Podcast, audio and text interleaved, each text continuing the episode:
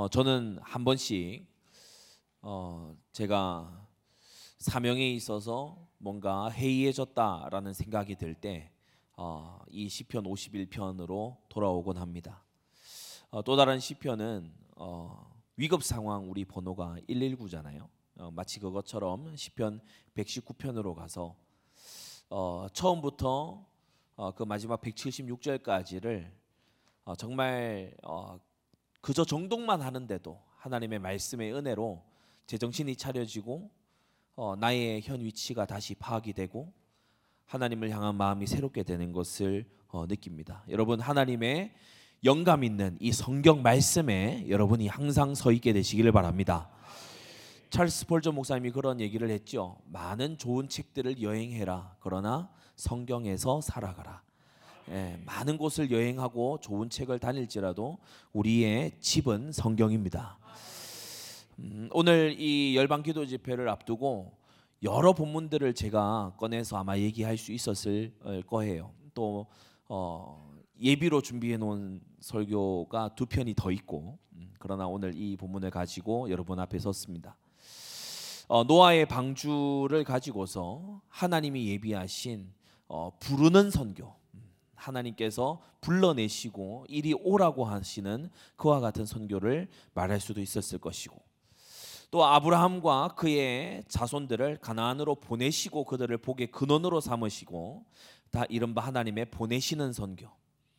그리고 모세를 통해서 하나님이 건져내시고 빼내시는 그와 같은 선교.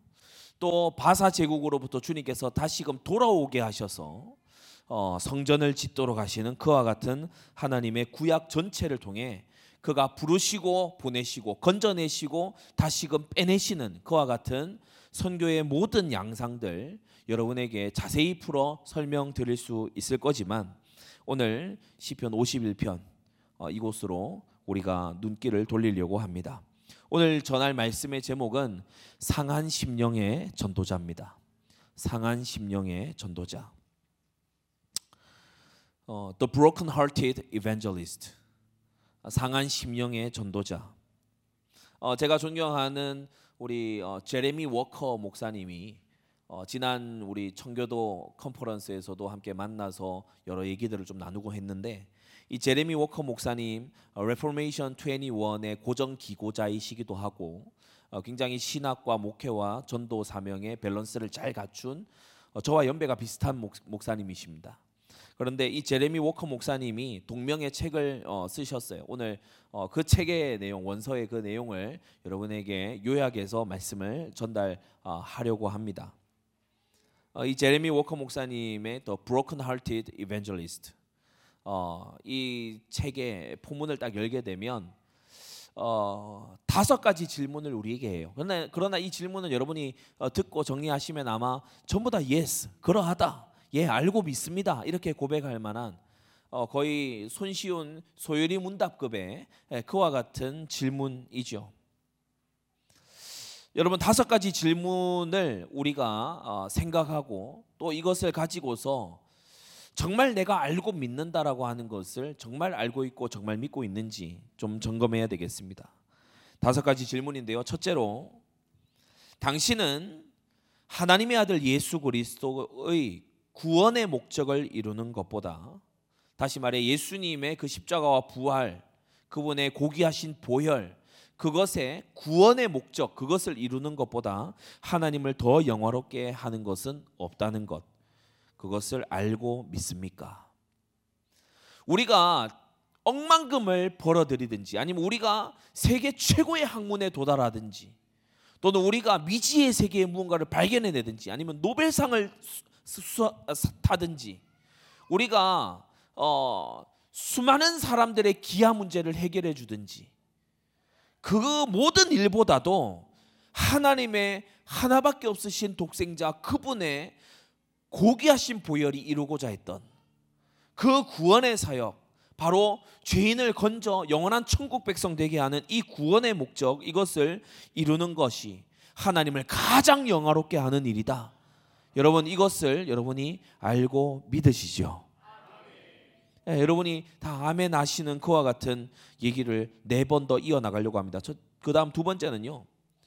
한 사람에게 있어서 어떤 한 누구든지 어떤 한, 한 사람에게 있어서 그의 영원한 운명보다 더 중요한 것은 없다는 거. 여러분 이것을 알고 믿으십니까?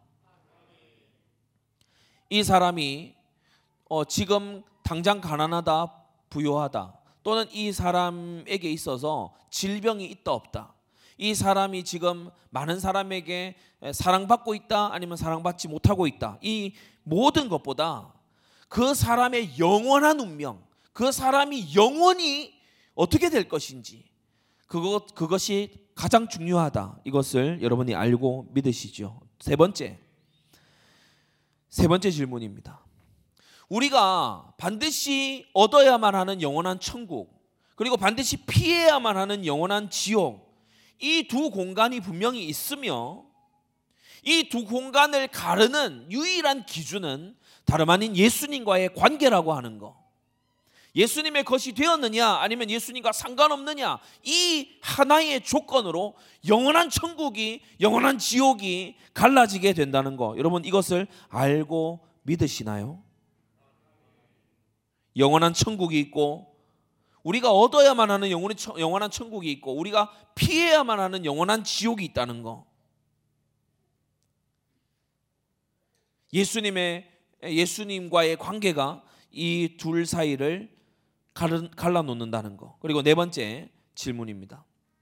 오직 자신의 죄를 회개하고 예수 그리스도를 주로 믿는 자만이 구원받는다는 것을 알고 믿습니까?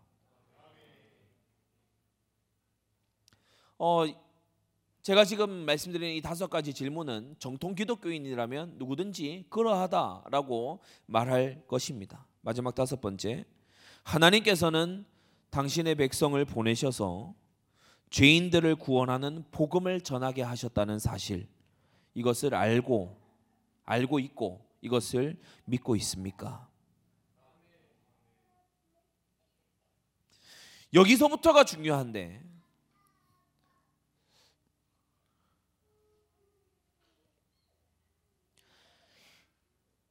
구원 사역을 예수님의 보혈이 이루고자 하는 구원 사역을 이루는 것보다 하나님을 더 영화롭게 할 수 있는 방법은 없고 한 사람에게 있어서 그의 영원한 운명보다 중요한 것은 없으며 영원한 천국이 있고 영원한 지옥이 있는데 예수님과의 관계가 이 모든 것을 결정하고 반드시 죄를 회개하고 주 예수 그리스도를 믿어야만 구원받을 수 있으며 그리고 하나님은 우리를 세상으로 보내셔서 이 구원의 소식을 전하게 하셨다는 거 여러분 이 사실에 대해 이 다섯 가지 사실에 대해 이 진리에 대해 우리가 알고 믿는다면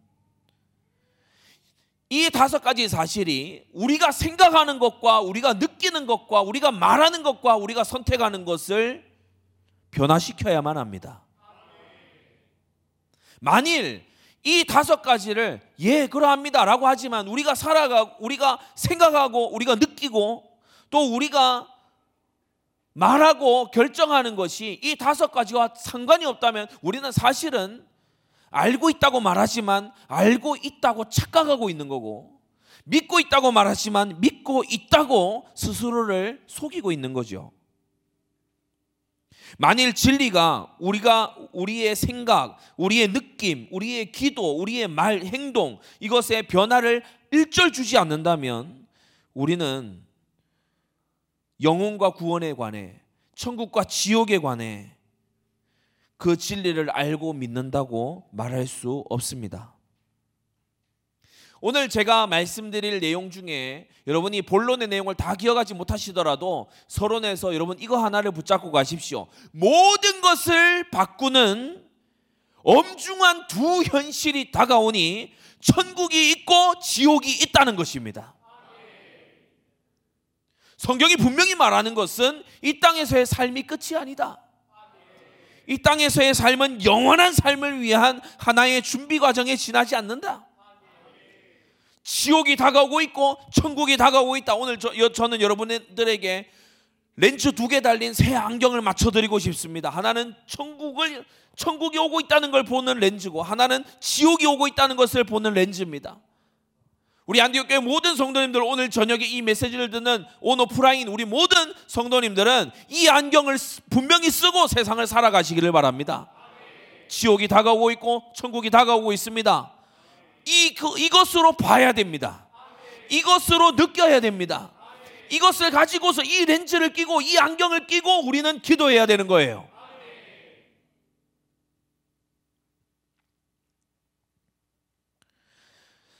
성경에는 전도에 승리한 사람이 선교에 승리한 사람도 나오고 또 어, 전도와 선교에 너무 처참하게 실패한 사람들도 나옵니다. 대표적인 두 사람씩만 언급을 해보죠. 여러분 개인적인 실수도 많고 넘어짐도 있었지만 사도행전 2장의 베드로는요 엄청난 전도에 승리했어요. 엄청난 전도에 성공했어요.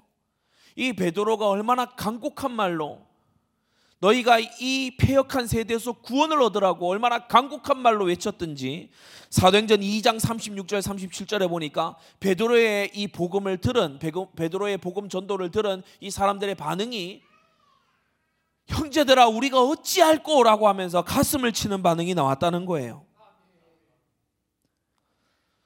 저와 여러분들은 정말 성경이 말씀하는 이 진리의 영원함 그것을 우리가 정말 듣고 알았을진데 여러분이 만나는 사람의 영원한 운명을 걱정해 주십시오.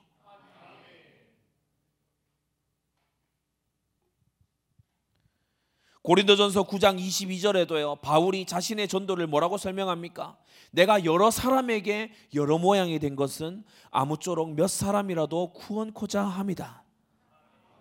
사실요, 여러분, 바울이 여러 사람에게 여러 모양이 되는 거 바울이 이거 제일 싫어하는 사람입니다. 바울은 자신의 기준이 대쪽 같은 사람이죠. 여러분 사내들인 공회원의 율법 교사에 어, 그러면서요 바리새인 중에 바리새인이고 나면서 8일 만에 그 부모가 할례를 시켰습니다. 그 이방의 로마의 식민지대에 있는 상황에 나면서 딱 날짜 지켜서 8일 만에 딱 할례를 시켰다니까. 그러니까 집안 분위기 아시겠죠? 이 바울이요 대쪽 같은 사람입니다. 기준이 칼 같은 사람입니다. 모두를 품고 살리는 선교를 하자라고 하면서 그가 마가 요한을 쳐내는 거 보세요. 대쪽 같은 사람입니다. 그러나 이 사람이 얼마나 절박하고 얼마나 영원한 운명에 대해서 걱정 어려 했던지 내가 약한 자에게는 약한 자처럼 되고 내가 율법 없는 자에게는 내가 율법 있는 자지만 율법 없는 자 같이 되는 것은 내가 아무쪼록 몇 사람이라도 구원코자 합니다. 내가 복음을 위하여 모든 것을 하는 것은 이 복음에 참여하는 자가 되고자 합니다. 우리가 잘 아는 바와 같이 베드로는 바울은 하나님의 전도에 쓰임 받은 사람들이었어요. 여러분 그러나 그 반대의 자들도 있었으니 야고보서가 저 의로운 자라고 평가하는 이 아브라함의 조카 롯 소돔성의 그 타락상을 마음에 끌어안고 아파했던 애통해했던 하나님이 그 천사를 보내서 건져내고자 하셨던 분명한 의인 이 롯은 이 막중한 영원한 운명이 걸린 일에 대해서 얼마나 잘 말하지 못했든지 그들의 사위 그의 사위들이 농담으로 여겼다고 했어요. 하나님의 심판, 주님의 죄에 대한 심판 이것을 그의 사위들이 농담으로 여길 정도로 롯은 자신의 전도에 실패하고 말았습니다. 또 한 사람을 예를 들을까요? 구약의 가장 존귀한 신분이 누굽니까? 제사장 아닙니까? 왕조차도 함부로 할 수 없는 신분이 제사장입니다. 아론의 반차를 쫓는 이 거룩한 제사장. 그러나 한 제사장이 나오죠. 엘리라는 이 제사장은 자신의 자식들마저도 전도하는데 실패했어요. 자신의 자녀들이 불량자가 되어 있는 그것을 그저 인간적으로 마음 아파했을 뿐 이들을 건져내는데 실패했죠. 여러분 하나님께서 택하셨다 안 택하셨다 이것은 우리의 영역이 아니니까 어, 열외로 논외로 놔두기로 합시다. 그러나 분명한 것은 베드로와 바울 그리고 롯과 엘리 사이에 분명한 차이점이 있다는 거예요. 베드로와 바울이 하나님의 주권과 영원한 운명에 대해서 대하는 태도와 이 롯과 엘리가 하나님의 말씀과 주님의 심판에 대해서 대하는 태도가 분명히 다르다는 것이죠. 참 목자상이라는 책을 쓴 청교도 리차드 백스터 목사님은 이런 말을 남겼습니다. 나는 복음을 전할 때 나는 preaching, 나는 설교하고 나는 말씀을 전하고 나는 전도할 때에 나는 마치 다시는 전하지 못할 사람처럼 전하고 죽어가는 자가 죽어가는 사람에게 전하는 것처럼 전했다. 여러분 복음은 이러한 것이어야 하지 않겠습니까? 말씀은 이러한 것이어야 된다는 거예요. 농담거리가 아니잖아요. 천국이 다가오고 지옥이 다가오고 있다는 것입니다. 이 엄중한 두 현실이 이 두 현실을 안다면 모든 것이 뒤바뀌고 말 두 현실이 다가오고 있다는 것입니다.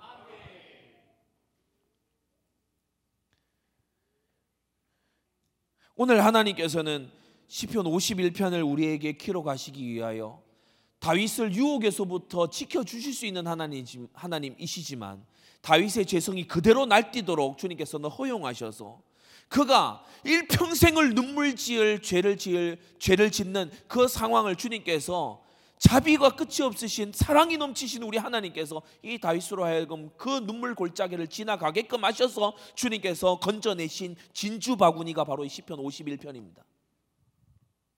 하나님은 다윗을 유혹으로부터 지켜 주실 수 있었습니다. 단언컨대 그렇게 하실 수 있었습니다.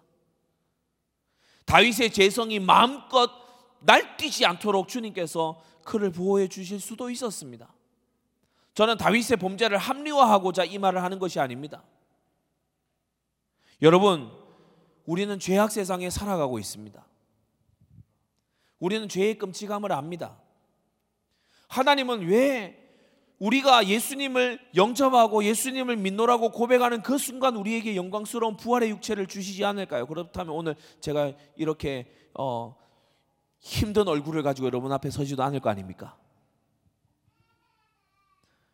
여러분 그런데 우리에게 분명히 하고자 하시는 메시지가 있어서 우리에게 분명히 주고자 하시는 교훈이 있어서 이와 같은 일들이 일어났고 다윗은 눈물로 그 자식들이 하나님의 징계 속에서 죽임 당하고 서로 죽이고 그리고 가정이 파탄이 나는 것을 다윗이 지켜봐야 될 만큼 여러분 그만큼의 하나님은 희생을 치르시고라도 우리에게 주고자 하는 메시지가 있다는 거예요.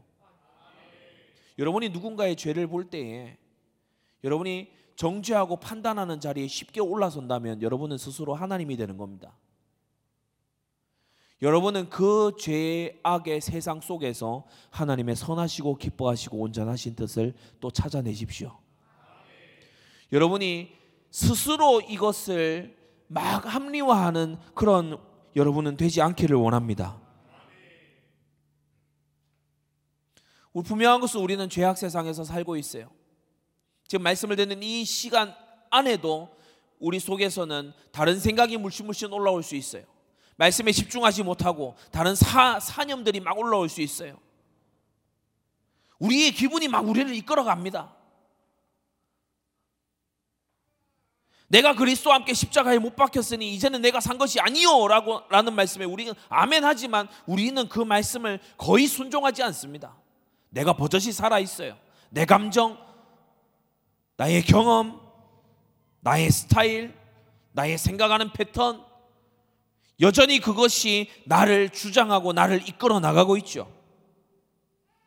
우리는 죄악 세상에서 죄인으로 살아가고 있습니다. 여러분, 우리가 칭의를 의롭다고 여김을 받은 거지, 의롭다고 여겨 주신 거지, 우리가 의로워진 게 아닙니다. 많은 무법주의자들, 율법 무용론자들이 얘기하는 것처럼 마치 다 의로워졌으니까 이제는 율법 같은 건 필요 없다라는 그러한 식의 여러분 속임수에 속지 마십시오. 우리는 의로, 우리는 의롭지 않습니다. 하나님의 칭의를 얻었을 뿐입니다.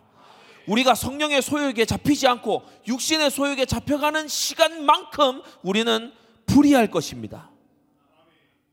구원받은 이후에도 여전히 불의해요. 하나님이 그리스도 예수라는 그 렌즈를 통해서 우리를 어렵게 봐 주셔서 그렇지. 우리는 불의하다는 걸 우리 스스로가 알고 있어요. 죄악 세상에서 우리는 우리의 죄로 내가 고통받고 나의 죄로 내가 고통받고 나의 죄로 타인을 고통스럽게 하고 타인의 죄로 내가 고통스러워하는 이 어지럽고 망가진 세상 속에 우리가 살아가고 있다는 겁니다. 여러분 성경은 이 세상이 아름답고 이 세상이 완전하다고 결코 말하지 않아요. 이 세상은 깨어졌고 우리는 거기서 고통하고 있고 우리는 우리의 죄 때문에 고통하고 있고 우리는 우리의 죄 때문에 실망하고 좌절하고 우리의 죄로 인해서 하나님과 거리가 벌어지는 거예요. 그런데 놀라운 일은 하나님께서 이와 같은 사람들에게 이와 같은 저와 여러분들에게 천사도 흠모에 맞지 않을 하나님의 아들의 목숨값으로 할 그 고귀한 사명을 맡겨 주셨다는 사실입니다. 하나님의 구원 사역이요. 천국의 백성들을 채워 넣는 일이요. 그걸 불의하고 흔들리고 휘청이는 사람들에게 다 맡겨 주셨다는 거예요. 여러분 이것은요 이런 이 일의 이 구도는 사실은 우리가 효율적으로 하려면 제대로 하려면 이렇게 되면 안 되는 겁니다. 하나님이 정말 구원 사역을 손쉽게 그냥 하실 것 같으면은 가브리엘 딱 나타나 가지고 전 세계 앞에서 공중파로 한번 방송하면 끝나요. 그렇지 않겠습니까? 미가엘이 한번 나타나 가지고 마귀를 포승줄에 묶어다가 딱 앞에서 보여주면 끝납니다. 그렇지 않겠습니까? 그러나 하나님께서는 이 일을 우리와 함께 해 나가고자 하신다는 거예요. 제가 어, 아들을 이렇게 예, 자라나는 걸 보니까 어, 한 번에 제가 다 해줄 수 있는데 그 과정을 함께 하는 것이 제가 너무 기쁘더라고요. 과정을 함께 하는 게 너무 기뻐요. 요즘은 계속 책을 읽어 달라고 합니다. 뭐 성구 암송을 이렇게 하는데 마치 글을 읽을 줄 아는 것처럼 앞을 한번 보고 종이 한번 보고 이러면서 성구 암송을 하더라고요. 글 모르거든요 아직. 근데 글을 읽는 것처럼 막 그렇게 해요. 근데 그게 얼마나 귀여운지 그래서 그거 너 그거 들고 한번 성구 암송 해 보라고 일부러 시켜요. 못 할 걸 아는데 못 읽는 걸 아는데 하나님 아버지께서는요 유능한 천사, 능력이 어마무시한 마귀를 마귀와 그의 졸개들을 단번에 때려 눕힌 미가엘 같은 그런 천사 장을 하나님이 쓰시면 얼마나 손쉽게 일하실 수 있겠습니까? 스가랴서 1장에 나오는 온 천하를 삽시간에 다 순찰하고 돌아와서 정직하게 보고하는 이런 사람들을 이런 천사들을 쓰시면 하나님이 얼마나 간편하실까요? 그런데 하나님이 저와 여러분들과 일하기를 원하신다는 거예요. 저와 여러분들을 쓰기를 원하신다는 거예요. 여러분 이 전도는 어떠한 일이기에 오늘 세 가지로 이 시편 51편을 보고자 하는데 이 전도는 어떠한 일이기에 그러한가? 여러분 이 전도는 첫째 심히 의존적인 일입니다. 심히 의존적인 일이고 큰 둘째로 심히 겸손한 일이고 큰 셋째로 심히 개별적인 일입니다. 큰 첫째 심히 의존적인 일입니다. 시편 51편에 아주 어, 이 주된 어떤 어, 간구와 주님 앞에 드리는 약속이라고 하면 13절이겠죠. 그러하면 내가 범죄자에게 주의 도를 가르치리니 죄인들이 주께 돌아오리이다.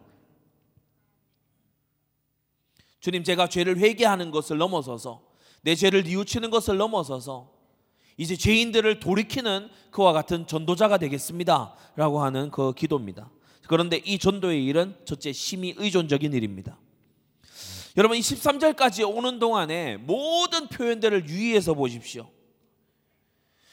1절 하나님이여 주의 인자를 조차 나를 극률히 여기시고 주의 많은 자비를 조차 내 죄과를 도말하소서. 여러분 주의 인자와 자비가 필요한 거예요. 하나님의 인자와 자비로 죄 사함을 경험한 자가 죄 사함의 복음을 전할 수가 있는 거죠. 주의 인자와 극률과 자비가 필요합니다. 2절 나의 죄악을 주님이 씻어 주셔야 돼요. 여러분 하나님이 씻어 주셔야 된다는 거예요. 여러분 하나님이 쓰시는 그릇을 하나님은 씻어서 쓰십니다. 여러분 부족한 우리도 씻은 그릇에다가 중요한 걸 담듯이 여러분 더더욱이 의로우신 거룩하신 하나님은 당신의 쓰시는 그릇을 씻어서 쓰신다는 거예요. 2절에 씻어 달라고 얘기하고 있고 7절에도 우슬초로 나를 씻어 달라고 얘기하고 있습니다. 하나님 나를 씻어 주십시오. 여러분 상한 심령의 전도자는 무엇부터 합니까? 하나님 나에게 자비와 긍휼을 베풀어 주십시오. 나를 씻어 주십시오. 하나님 내가 쓰임 받고자 하는데 주님의 자비와 긍휼과 주님의 인자하심이 필요하고 주님의 씻어 주심이 필요합니다. 그리고 더 나아가서 4절에 우리가 보게 되면은 주님의 말씀이 필요합니다. 주께서 말씀하실 때에 주께서 판단하실 때에 하나님의 말씀이 주님의 판단이 내게 필요하다는 거예요. 여러분 우리가 어떻게 전도할 수 있습니까? 주님이 말씀 주셔서 전도할 수 있습니다. 여러분 우리가 전도할 때 복음을 전할 때 전도와 선교 현장에서 우리가 말하는 모든 거 성경을 통해서 말하잖아요. 하나님의 말씀을 통해서 우리가 주지 않습니까? 어떤 사람은 말씀의 검을 잘 갈아서 한 사람에게 꼭 필요한 적재적소의 말씀을 딱 넣는 사람이 있는가 하면 어떤 사람은 말씀의 검이 너무 무뎌져서 읽기는 읽었고 읽었고 듣기는 들었지만 그 말씀이 자기의 것이 되지 못한 사람이 있습니다. 여러분 주님의 말씀이 필요합니다. 4절 주께서 말씀하실 때에 나를 의로우시다 해 주십시오. 주께서 판단하실 때에 나를 순전하다 해 주십시오. 여러분 이 기도를 하고 있지 않습니까? 여러분 우리가 또 넘어가서 보게 되면 8절에서 여러분 뭐라고 되어 있습니까? 주의 기쁘신 소리를 나로 하여금 듣게 해 주옵소서. 여러분 이 기쁜 소리가 신약으로 말하면 복음입니다. 복음의 그 어, 표현 자체가 굿뉴스잖아요. 기쁨의 소식이잖아요. 8절 나로 즐겁고 기쁜 소리를 듣게 해 주옵소서. 주님의 복음을 듣고 그래서 주님께서 꺾으신 뼈조차 내게 즐거움이 되게 해달라고 기도하고 있어요. 구절을 보세요. 주님 나의 죄를 간과해 달라고 기도하고 있어요. 주, 주의 얼굴을 내 죄에서 돌이켜 주십시오. 다른 시편에서 다윗은 이렇게 고백하죠. 주께서 다 갚으실진데 누가 주 앞에 설 수 있겠습니까? 여러분 우리가 살아 있는 것은 하나님이 죄를 간과해 주셨기 때문입니다. 신약의 사도, 사도들도 얘기하지 않습니까? 전에 지은 죄를 간과하셨기 때문에 우리가 하나님의 앞에 설 수 있게 되었고 주님께서 도말 덮어 주셨기 때문에 우리가 설 수 있게 되었다. 여러분 이 자리에 발가벗은 자가 있다면 부끄러움에 소스라치게 놀라면서 어디론가 도망가겠죠. 여러분 그러나 실상은 우리가 모두 하나님 앞에서 벌거벗은 것과 같습니다. 주님이 다만 덮어 주셨기 때문에 보혈로 덮으셨기 때문에 우리가 하나님 앞에 나아올 수 있는 거죠. 여러분 그러면서 다윗은 계속해서 기도합니다. 10절 하나님 내게 정한 마음을 창조해 주시옵소서. 여러분 이것이 무엇입니까? 하나님이여 내 속에 정한 마음을 창조하시고 정결한 마음, 정한 마음은 내게서 나지 않는다는 거예요. 정결한 마음은 내게서 나지 않습니다. 다음 주 고난 주간에도 말씀을 드리겠지만은 우리가 구원을 정확하게 이해해야 돼요. 저 천주교인들 있잖아요. 천주교 로마 가톨릭 천주교인들은 의의 주입론을 믿습니다. 의의 주입. 그러나 우리는 의의 전이 또는 의의 주입을 믿습니다. 인퓨전. 의가 주입된다. 마치 주사 맞듯이 의가 주입된다라고 주장을 해요. 그래서 사제가 어, 이, 이 세례를 베풀 때 의가 주입이 되고 그리고 일평생 선행을 통해서 의를 쌓아 나간다. 그렇게 이제 얘기를 하죠. 그러나 성경은 그렇게 말하지 않습니다. 성경은 우리가 여전히 불의한데 하나님께서 의롭게 여겨 주신다고 말합니다. 의라고 하는 것은 완전히 무지한 걸 말해요. 완전히 무지하지 않거든요. 우리는 칭의를 얻었어요. 우리는 의가 전가된 사람들이에요. 주입된 것이 아니고 전가되었어요. 만일 의가 주입되었다면 다윗은 믿음의 사람 다윗은 내 속에 정한 마음을 다시 일으켜 달라고 아마 고백했을 겁니다. 그러나 정한 마음은 내게 있지 않아요. 정결한 마음은 내게 있지 않아요. 여러분 오늘 이 저녁에 여러분 여러분 스스로를 의지하고 싶어 하는 여러분 스스로에게 희망을 걸고 있는 저 천주교에서 가르치는 너희가 세례받을 때 의가 주입되었다.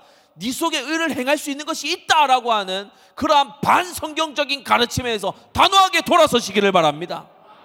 의를 행할 수 있는 이는 아무도 없습니다. 기록된 바 의인은 없나니 하나도 없으며 모든 사람이 죄를 범했으며 하나님의 영광이 이르지 못하더니 주님께서는 우리가 의롭다고 다만 여겨 주시는 거예요. 예수님의 의가 전가된 거예요. 우리 위를 덮은 것이지 우리 속에서는 계속 뿌리가 일어난다는 것입니다. 우리의 거듭남은 무엇입니까? 바로 하나님의 덮어주신 의를 비로소 볼 수 있는 거듭남이에요. 영화롭게 된 게 아니라는 것입니다. 정한 마음을 창조해 달라고 기도해야 돼요. 다윗은 그것을 기도해 하나님 봐라 만들다 가로대 빛이 있어라 하심에 그, 그 이전에는 전혀 있지 아니하였던 빛이 무에서 생겨나게 된 것처럼 주님 내 속에 정한 마음을 봐라 만들어 주십시오. 주님 내게 그것이 없습니다. 내게 청결한 마음이 없어요. 하나님이 만들어 주셔야 된다는 거예요.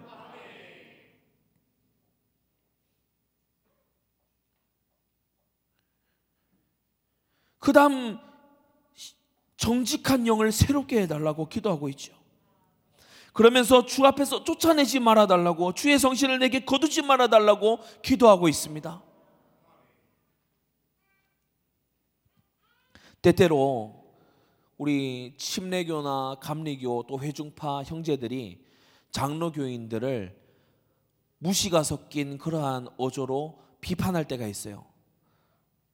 저는 어, 일리가 있는 비판이라고 생각을 합니다. 왜 그런가 하면 너희들 칼빈주의라고 하 장로교인들 어, 하나님이 다 예정해 두셨다고 그렇게 얘기하면서 어, 속으로는 우리가 기도하지 않아도 우리가 부르짖지 않아도 하나님의 뜻은 영원 전부터 다 예정돼 있고 하나님의 뜻은 막 날아가는 참새 한 마리까지도 전부 다 다 예정돼 있기 때문에 내가 설령 기도하지 않아도 하나님의 예정된 뜻은 그대로 다 이루어진다라고 그렇게 너희가 하면서 기도에도 열의를 내지 않고 하나님에 대한 갈급함도 없이 한 번 구원은 영원한 것이라는 그것을 오도해서 그래서 구원은 따놓은 당상이고 교회 생활은 치미쯤으로 교회 생활은 뜨뜻미지근하게 그렇게 하지 물론 그들이 가지고 있는 신학 중에 알미니안주의는 모든 것을 뒤흔드는 이상한 신학이지만 여러분 우리가 가진 칼빈주의, 개혁주의라는 이 신학이 하나님의 예정,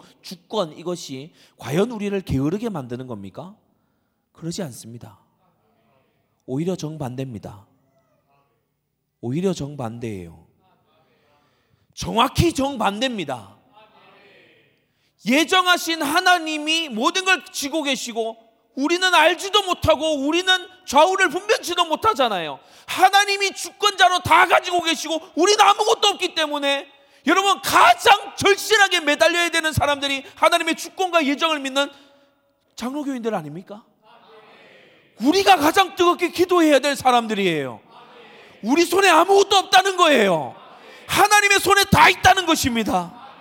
우리 속에는 아무것도 없어요. 우리는 의를 행할 수도 없어요. 저 알미니안 주의자들이 어, 말하는 것처럼 하나님이 구원하시기로 작정했지만 인간이 거절할 수 있다. 어, 웃기는 소리 하지 말라, 말라 그래요. 우리는 거절할 수 있는 능력도 없어요.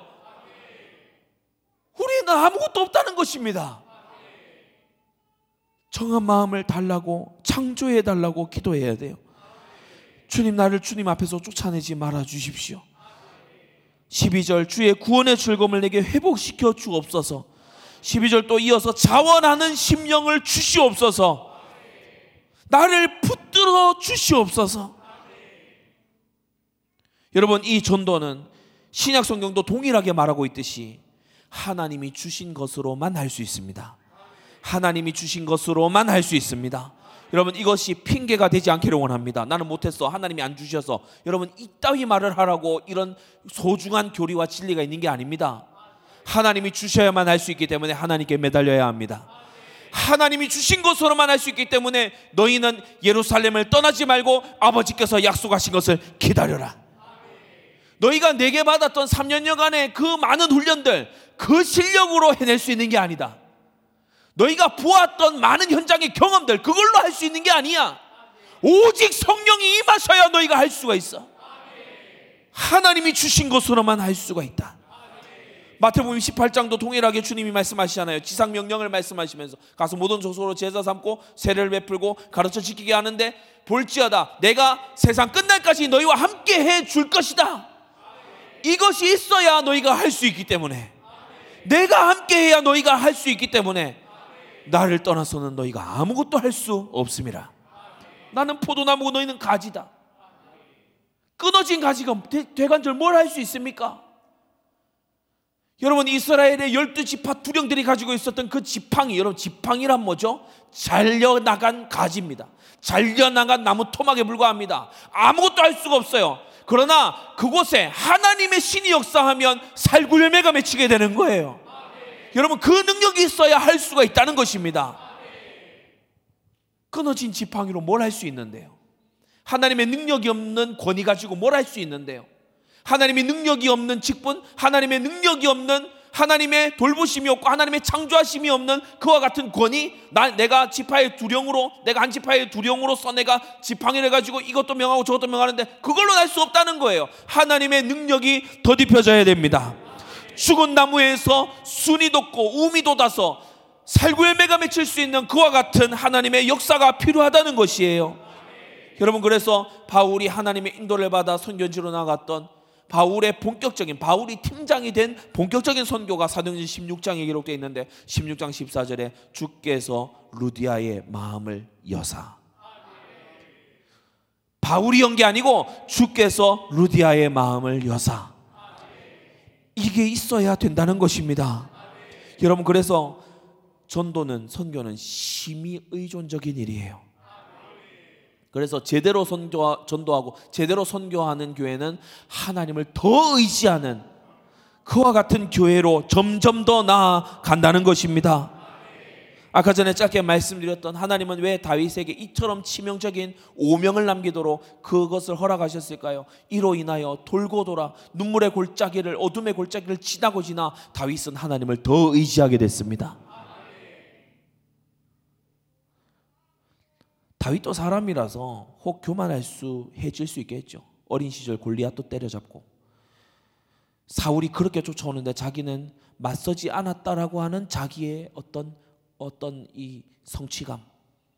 또 왕이 된 이후에 온 백성의 사랑 그리고 가는 곳마다 승리하는 거. 선지자가 와서 왕의 마음에 있는 바를 행하소서. 성전 건축 하나님 앞에 막 칭찬받고 선지자에게 인정받고 백성들에게 사랑받고 사람들이 칭송하고 믿음의 왕이라고 얘기하고 언약궤도 모셔오고 이런저런 많은 일들. 하나님께 인정받고 또 내가 회개하고 고쳤더니 하나님이 축복해 주시고 이러한 일들을 해 나가면서 이러한 일들을 해 나가면서 여러분 중요합니다. 잘 들으세요. 이러한 일들을 해 나가면서 인정받고 고치고 회개하고 갱신하고 그러면서 해 나가면서 가장 치명적인 함정에 빠져들어가는 거예요. 뭐냐? 하나님을 더 이상 갈구하지 않아요.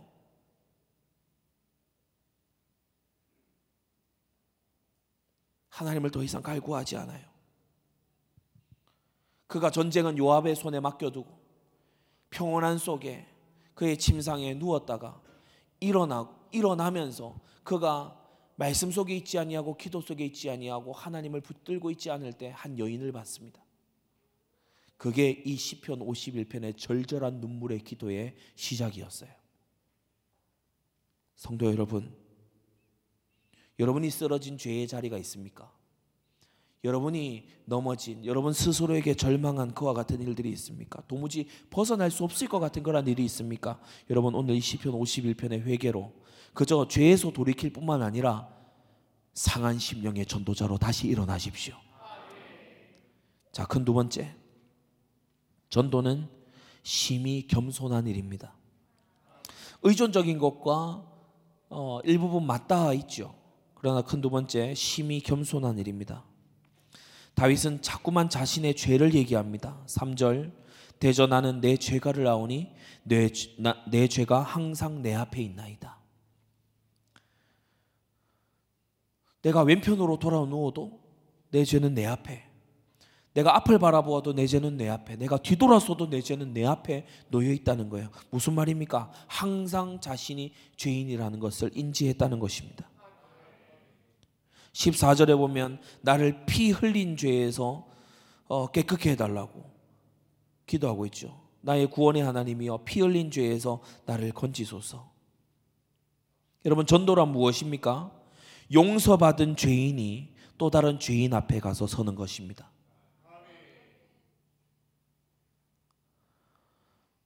우쭐될 일이 전혀 아니에요. 뭐 인생 훈수 두는 그런 일도 아닙니다. 용서받은 죄인이 하나 더 나을 것 없는 죄인이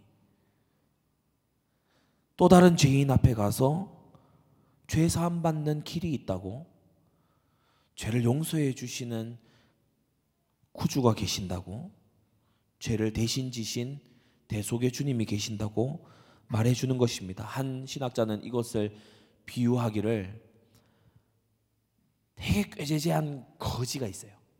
근데 이 거지가 어, 아주 신선한 음식이 있는 곳을 발견했어. 이건 또 누구에게나 열려 있고. 그래서 이 신선한 음식이 있는 그것을 거지가 발견하고 또 다른 거지에게 가서 야 정말 풍성한 음식이 있는 곳을 발견했으니까 같이 가자. 같이 가서 우리가 배불리 먹자. 먹고 마시자. 라고 얘기하는 것과 같다는 거예요.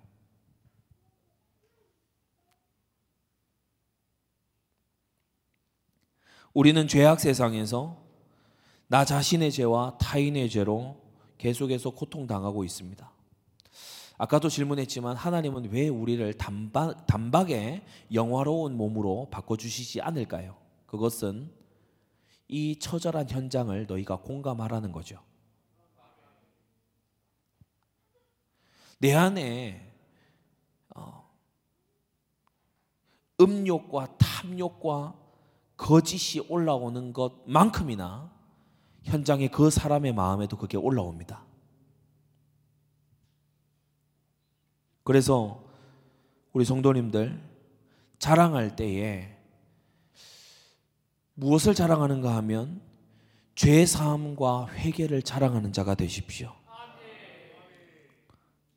디도서 3장 3절에 바울이 자신의 후계자 중 하나인 디도에게 다음과 같이 설명하고 있어요. 복음의 영광스러운 진리를 어떻게 전할 것이냐?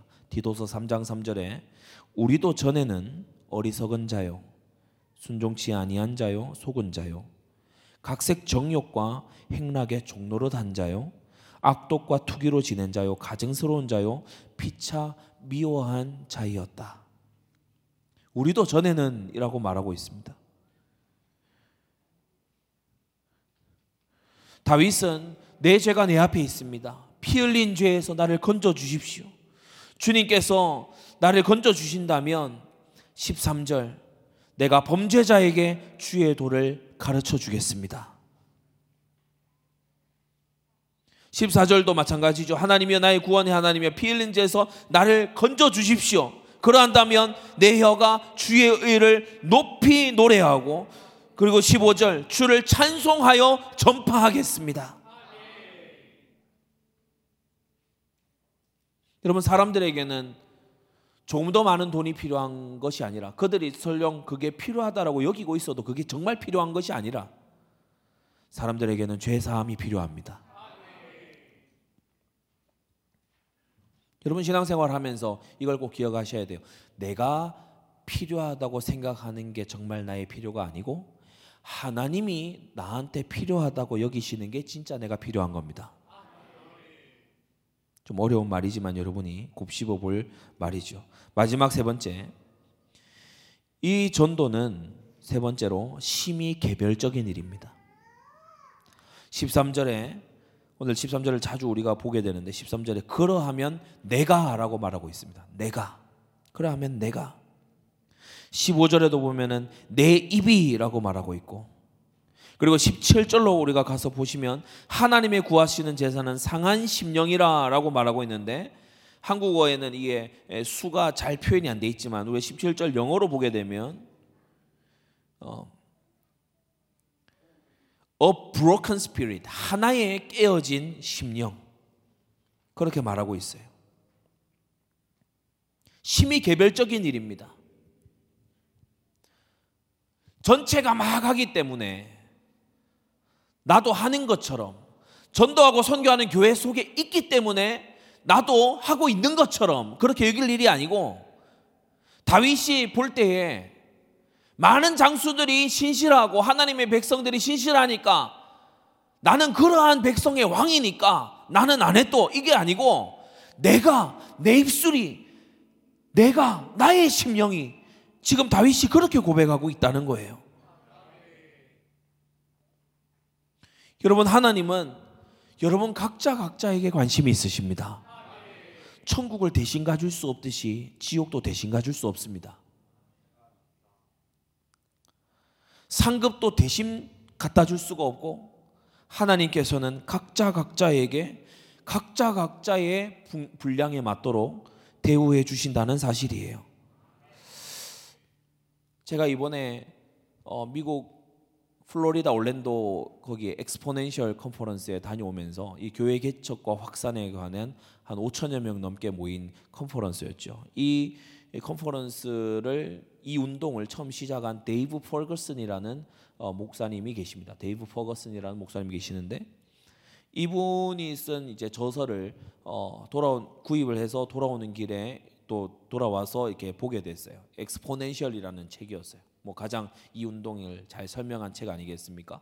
그런데 항상 그러하듯이 무언가 어, 굉장히 이렇게 하나님의 역사를 이룬 그와 같은 어, 지금 세계에 뭐 수십만 명의 운동이 지금 돼 있지 않습니까? 그런데 그러한 어, 이것 이 분들의 저서를 읽으면 대수롭지 않게 기록하고 지나가는 건데 그게 굉장히 큰 울림을 주는 경우가 있어요. 음, 그래서 이 그러한 어떤 간증 수기나 이런 것을 챙겨서 이제 보고 또 배울 것은 배우고 적용할 건 적용하는 어, 그런 편인데 어,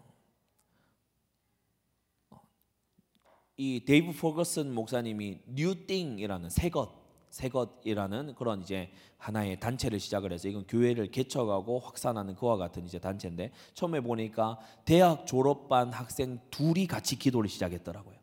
대학 졸업한 데이브 포거슨과 또 다른 한 명이 이제 이 기도를 그냥 두 명이 같이 했어요. 뭐 두 명이 뭘 같이 했냐? 어, 이 시카고 일리노이에 있는 이 시카고 이 지역에 있는 모든 사람에게 두 사람이 모여 기도하는데 참 제목이 그렇다고 하죠. 이 일리노이 시카고 지역에 있는 모든 사람이 하나님께로 돌아오는 그와 같은 메시지, 하나님의 부르심을 듣도록 해주자. 어, 이걸 가지고서 기도한 게 이 운동의 시작이었어요. 그단한 사람 한 사람 두 사람이 그 대학 졸업반 두 학생 둘이 그게 이 거대한 운동의 시작이었는데 제가 이 책을 쭉 읽다가 정말 읽는 중에 망치로 머리를 맞은 것 같은 그와 같은 한 페이지를 넘어간 적이 있습니다. 어떤 한 교회를 이렇게 이제 일구어서 막 이렇게 이제 성장해 나가고 있어요. 지역을 전도하고 이렇게 성장해 나가고 있는데 어느 날 우리들처럼 이제 저 지역에 지교회를 세워야 되겠다. 어, 이러한 이제 어, 리더들의 이제 이, 이, 감동이 된 거예요. 그래서 저 지역에 지교회를 세워야 되겠다. 그래서 이것을 교회 성도들에게 공포하고 그 지역을 위해서 같이 기도합시다라고 이렇게 했는데 교회가 많이 크지 않을 때입니다. 한 150여 명, 200명 이 사이쯤이었던 것 같아요. 처음 이 개척할 때도 수기를 보면 정말 신기해요. 그 각 동네를 다 다니면서 우리가 그이 창립 예배를 하니까 다 오세요. 그래서 창립 예배에 700명이 왔대요. 예. 그래 한 달이 지나고 100 몇십 명 남더래요. 그러니까 그 정도로 창립 예배에 많이 이렇게 불러 가가호호 다니면서 이렇게 다 초청을 한 거죠. 그런 어떤 운동을 일으키는 분들이 많이 있어요. 제 신학교 어, 그 동기였던 이안 해몬드 목사님도 대학교 1학년으로 들어가서 처음 어, 대학교 1학년 신입생이 기숙사 모든 방마다 다 노크해서 두드려서 우리가 화요일 저녁에 바이블 스터디 할 건데 어, 올 수 있겠냐 관심 있으면 와라 그렇게 했는데 첫 모임에 40명이 모였다고 해요. 그래서 너무 많이 모여가지고 이걸 어떻게 조별로 나눠야 될지 신입생 입장으로 굉장히 난감했다고 그런 이제 간증을 저한테 하더라고요. 그러니까 기상천외한 방식으로 누구 누구 누가 보면 말도 안 되는 방식으로 별로 준비 안 된 속에서 믿음으로 그렇게 하는 경우들이 많이 있죠. 이 어, 데이브 포거슨 이 목사님도 마찬가지였어요. 그래서 어, 창립 예배에 700여 명이 오고 여차여차해서 이제 어, 남아 있는 한 100여 명 좀 넘는 사람들이 있었겠죠. 이야기로 다시 돌아와서 지교회를 세우려고 했어요. 지교회를 세워야 되겠다. 기도합시다라고 했어요. 그런데 100여 명 좀 넘는 그 교회에서 35명이 이사를 갔어요. 직장을 옮기고 학교를 옮기고 집을 팔고 새 집을 구해서 이사를 갔어요. 저는 그 부분을 그냥 읽어 나가다가 그 페이지를 펴놓고 한참 그냥 생각해 봤습니다. 여러분, 우리가 잘 다니던 직장 그만두는 거 쉬운 일 아니죠. 자녀가 다니는 학교 막 옮기는 거 그거 쉬운 일 아니겠죠. 거기 가서 친구를 어떻게 어, 새로 사귀어야 되는데 어떻게 할까? 아이가 잘 적응을 할 수 있을까? 여러분 그들이라고 그런 고민 안 했을까요? 그들이라고 살던 지역에서 옮겨가는 거 그게 쉬웠을까요? 그런데 두 명도 세 명도 열 명도 아니고 서른다섯 명이 나서더라는 거예요. 여러분 이러한 한 사람 한 사람들이 하나님 나라 역사를 만들어 가는 겁니다. 우리는 아브라함의 불신앙, 그랄 땅으로 내려가고 애굽 땅으로 내려가고 막 그런 불신앙을 보면서 아브라함이 야 초기에 되게 믿음이 없었나 봐. 여러분 그런데 그 고도로 발전한 갈대아 우르를 떠나서 그러면서 자기 친족들이 다 모여 살았던 하란 땅도 떠나서 자기가 이제 걷어먹여야 되는 조카 하나 데리고 언제 돌 맞아 죽어도 언제 칼 맞아 죽어도 이상하지 않을 가나안 땅으로 들어간 거 여러분 이게 믿음 아니에요? 이게 믿음입니다. 주님 아브라함에게 심지어 내가 네게 지시할 땅으로 가라 이 말씀하실 때는 어느 땅인지 얘기도 안 해주셨어요. 그러나 믿음으로 길을 나선 그 한 명의 75세 노인으로 시작하여 하나님의 거대한 역사, 열국을 향한 축복의 역사가 시작이 됐던 겁니다.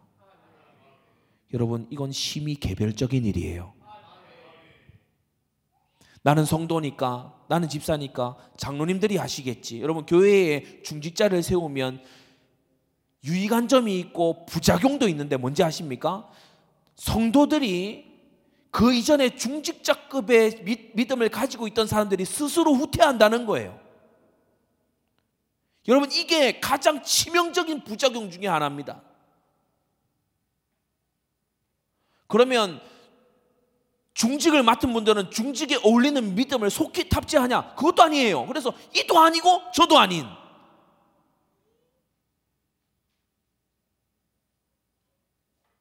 그래서 좋은 점도 분명히 있어요. 좋은 점도 분명히 있지만 여러분 우리 교회가 커져가고 성장해가고 확산해 가는 동안 여러분도 커져가고 성장해가고 확산해 가야 됩니다. 여러분 각자 각자가 그러해야 돼요.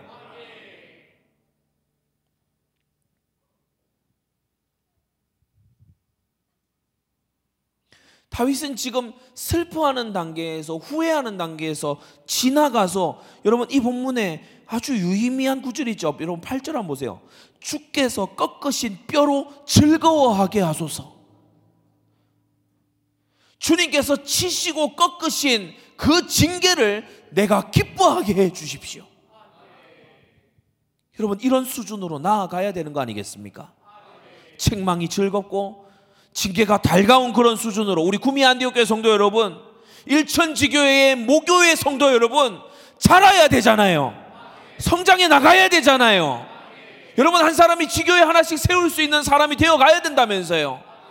그걸 말로만 할 것이 아니라 서론에 나와 있듯이 저 알고 믿습니다. 그게 아니고 그게 우리의 생각과 느낌과 우리의 기도와 행동을 바꿔야 되지 않겠습니까? 언젠가 때가 올 겁니다. 여러분 우리는 잘도 이사 가요. 대학을 위해서, 직장을 위해서 잘도 이사 다녀요. 여러분 제가 군 생활을 평택에서 했는데 저는 아무 군말 없이 평택에 안정리에 있는 그 미군 부대의 어느 숙소로 가라는 곳, 들어가라는 곳, 너는 여기서 살아야 되라는 곳으로 군말 없이 아무것도 없이 아 그나마 방이 좋네 하면서 만족하면서 그러면서 거기로 갔어요. 여러분 우리 그리스도의 군대는 아직 이 나라의 군대보다 처절하게 풀어져 있습니다. 교회가 가라는 곳으로 영광스러워하며 가실 수 있나요? 그리스도의 교회가 가라는 곳으로 여러분은 즐거운 마음으로 기꺼운 마음으로 다른 모든 것을 정리하면서 가실 수 있습니까? 저는 엑스포넨셜 그 책에 비교적 앞부분에 있었던 그 챕터에서 한동안 멈춰서 넘어가질 못했어요.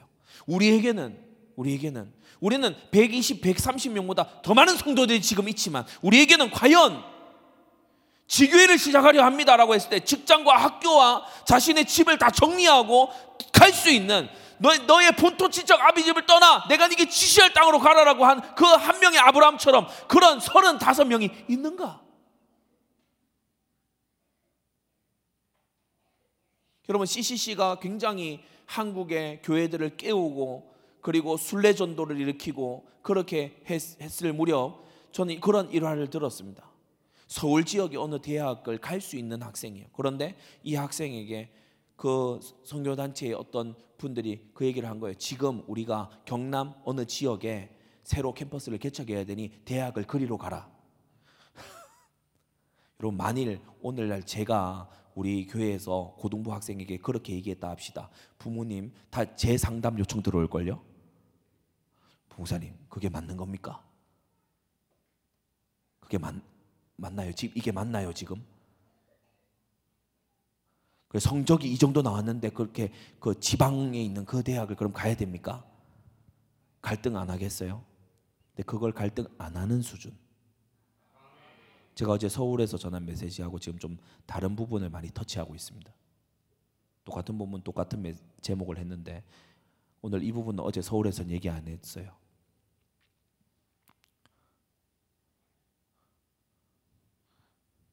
그 폭발적인 운동의 시작에 그 서른다섯 분이 계시더라고요. 마치 이건 다윗과 함께한 그 33인의 용사들과 같은 사람들 아닙니까? 물론 목숨을 내놓은 33인보다는 덜 내놨을 겁니다만은 우리는 국가의 부르심에는 아무 군말이 없고 회사가 보낼 때는 영광스러워하고 학 교를 위한 이사에는 우리는 아무런 핑계도 되지 않으면서 우리는 전도와 선교를 위해 교회를 위해 그것이 정말 중요하다는 걸 입으로만 말하는 게 아니라 그걸 기준으로 살아가고 있느냐. 여러분 개별적인 일입니다. 전도는 개인 개인 개인의 일입니다. 다윗왕 사람이 이렇게 다시 섰을 때에 19절로 가서 보세요. 주께서 그때에 의로운 제사와 번제와 온전한 번제를 기뻐하시리니 저희가 수소로 주의 단에 드리리다. 여러분 잘 알듯이 소는 대제사장 이 제사장의 제물인과 동시에 온 백성의 제물입니다. 그러니까 주님께서는 제물로서 가치를 매기시는데 제사장 하나가 온 백성과 등가라는 거죠. 그 같은 제물을 드리게 됩니다. 이때 수소 저희가 복수로 되어 있기 때문에 온 백성이 하나님 앞에 바른 예배를 드리게 하겠다는 다윗의 새로운 결단 그것이 시편 51편을 마무리 짓고 있어요. 성도 여러분 여러분이 어떤 직업을 가지고 있든 어떠한 지위에 있든 여러분의 천직 하늘이 내린 직업과 직임은 전도입니다. 여러분이 어떤 직업을 갖고 있고 어떠한 곳에 살든 여러분의 천직은 전도입니다. 서론에 말씀드린 대로 이것보다 하나님을 영화롭게 할 수 있는 방법은 없고 사람에게 영원한 운명보다 중요한 것은 없으며 큰 두 개의 현실 지옥과 천국이 다가오고 있고 오직 예수님을 믿고 죄 회개하는 자만이 이 천국에 들어갈 수 있고 주님께서는 우리를 세상으로 보내셔서 이 복음을 전하게 하신다는 거예요. 예전에 그런 경구를 제가 한동안 프로필로 해놓은 적이 있습니다. Hell is real. 지옥은 실제다. Time is short. 시간은 짧다. Jesus says go. 예수님은 가라고 하신다. Hell is real. Time is short. Jesus says go. 여러분 이게 여러분에게도 오늘의 메시지가 되기를 바랍니다. 결론입니다. 상한 심령의 전도자예요. 죄의 위력을 알게 된 죄가 만들어내는 처절한 그 결과들을 맛본 그래서 자신의 죄로 인해서 완전히 허물어져 본 경험이 있는 그리고 주님의 죄 사함을 절실하게 부여잡는 그러한 자가 여러분 오늘 전도자로 다시 시작하고 있는 거지요. 여러분에게 다시 한번 말씀드립니다. 오늘 이후로 안경을 쓰십시오. 여러분 분명히 이 두 현실이 다가옵니다. 그리고 이 다가오는 영원한 두 현실보다 중요한 문제는 없어요. 병이 낫느냐 안 나느냐 별로 중요하지 않아요. 가난이냐 부자냐 별로 중요하지 않습니다. 내가 많은 사람들에게 인정받냐 못 받냐 별로 중요하지 않습니다. 교회가 크냐 작냐 그것도 별로 중요하지 않습니다. 영원한 두 현실이 다가오고 있어요. 누구에게든지 이것은 다가오고 있고 모든 사람에게 빠짐없이 다가오고 있습니다. 여러분이 사랑하는 사람을 대신해서 여러분은 지옥 가줄 수 없어요.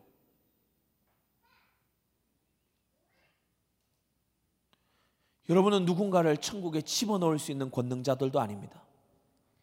그렇기에 모든 것을 바꾸는 압도적인 두 현실 앞에서 우리는 죄와 지옥을 경계하고 멀리하고 그러면서 복음과 천국을 우리 마음에 더욱더 새겨 넣어서 이 다가오는 장엄한 두 현실 앞에 여러분 분명한 입장을 가지고 서는 그러한 여러분이 되셔야 할 것입니다. 상한 심령의 전도자예요. 심히 의존적인 일이고 심히 겸손한 일이고 심히 개별적인 나의 일이다. 여러분 정말 이 말씀 가지고 우리가 하나님 앞에 상한 심령의 전도자로 다시 서야 될 줄 믿습니다.